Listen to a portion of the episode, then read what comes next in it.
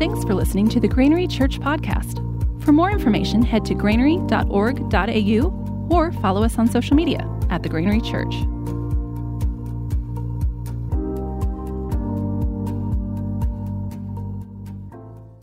Twenty twenty began just as we thought it would. The world was a different place back then. What a year we've had. So let's reflect on the incredible things that have happened this year. Gather Conference, way back in February, saw young adults from across the city come together and hear from Alex Retman, our friend from Portland. On Vision Sunday, we launched our vision for the year, We Can, along with our booklet of declarations based on our core values. This year, as a church family, we've been speaking these over ourselves, each other, and our region each day. By the time we had fellowship camp, the year was beginning to feel like it was in full swing. But everything took a dramatic turn. By the middle of March, the coronavirus pandemic was spreading around the world, and Sunday, the 15th of March, was our final face to face celebration. Incredibly, within one week, our teams were able to move church online. This included kids, youth, and VIPs. We stayed connected across the region with worship, preaching, and grainery news as people tuned in from their living rooms.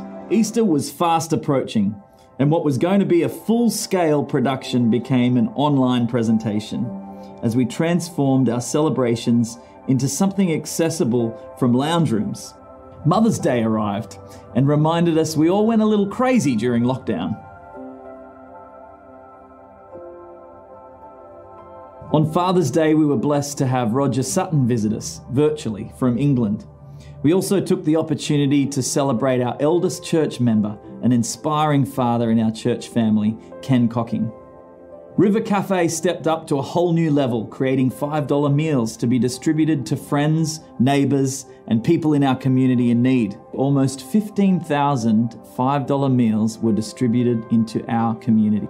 Grainery Care experienced exponential growth and favour, enabling the purchase of 252 Maitland Road. An entire cafe full of furniture and equipment was generously donated.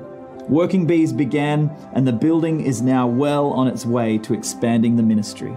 And the Grainery Care community rejoiced with an incredible Christmas celebration. Many people joined Connect groups, and new Connect groups were formed despite the fact that we were meeting online. Our welcome lunch became a Zoom meeting, and over this time, more than 100 people have joined our church family.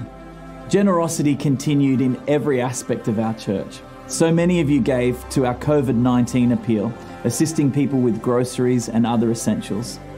Care packages were delivered to hundreds of people in need of emergency support right across our region. Together, we gave more than $22,000 to help our partners in India and Africa. Even more was donated towards food drops to people in the Congo who were totally isolated and starving due to tribal wars. Finally, restrictions began to lift a little, with only 100 people allowed to meet. So we began 10 celebrations following COVID regulations.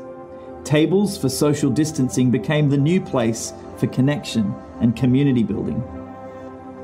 Youth were back with a vengeance with nine young people ready to be baptized. And the VIPs held an incredible Christmas party. Still, the impact of COVID is making history in our church. And for the first time in 20 years, we're unable to do our usual Christmas production.